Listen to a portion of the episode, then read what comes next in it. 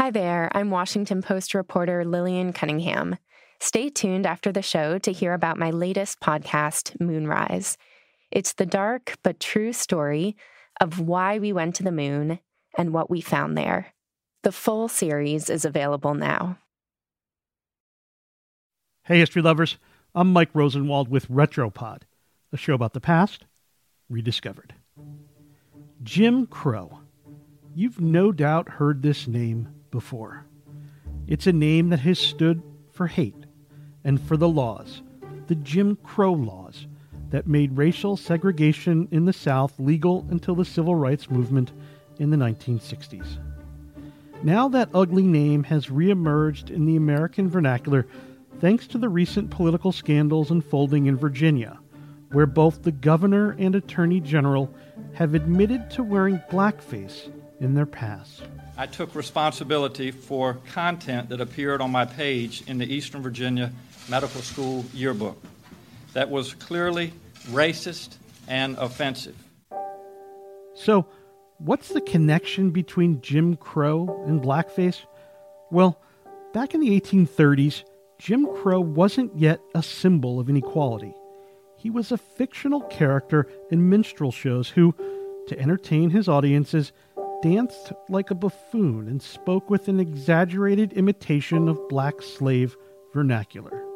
Intended to be comedic, minstrel shows were first performed in New York with white actors who wore tattered clothing and used shoe polish to blacken their faces, according to the Smithsonian's National Museum of African American History and Culture. While society now considers donning blackface as clearly racist, according to historians, the practice, especially on stage, was celebrated by whites in the South following the Civil War. The battlefield fights were over, but the struggle over race was not. And Jim Crow, he was the biggest star of the minstrel shows that denigrated blacks. Who was behind Jim Crow? A man, a white man named Thomas Dartmouth Rice. Rice was born in 1808 in New York. As a teenager, he began traveling the country as an actor. According to a University of South Florida history of minstrel shows, Rice was a dancer and a singer who drew from his observations of blacks in the South to create an extremely exaggerated and stereotypical black buffoon. While he wasn't the first white comic to perform in blackface, Rice was the most popular of his time, and as a result, the character of Jim Crow spread, becoming a common stage persona. The big lips, the lack of education, the poor clothing. That's how Daryl Davis, a black blues musician who has studied these shows, described these minstrel characters in an interview. It wasn't about trying to look black, he said, but trying to look black in a way that portrays blacks negatively. Davis has long argued that context is key when judging the use of blackface. In the 1900s, for example, white artists such as Al Jolson painted their faces as they performed ragtime and blues music pioneered by African Americans. Davis credits Jolson with spreading black music to white audiences and advocating for black artists. But many historians think that blackface is always racist, no matter who is wearing it or why. In the internet age, social media has fueled furors over blackface. You get in trouble if you are a white person who puts on Yes. blackface Yes. on Halloween or a black person who puts on whiteface for Halloween. Like, I, ba- Okay, back when I was a kid, that was okay as long as you were dressing up the as like a character.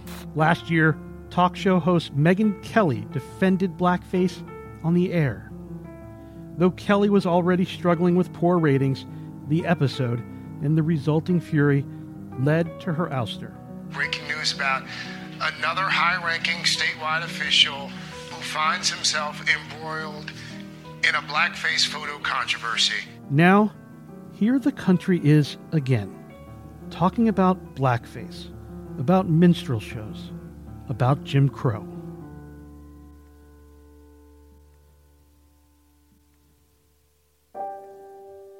I'm Mike Rosenwald. Thanks for listening.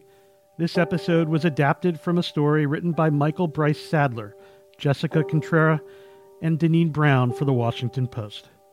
For more forgotten stories from history, visit washingtonpost.com slash retropod.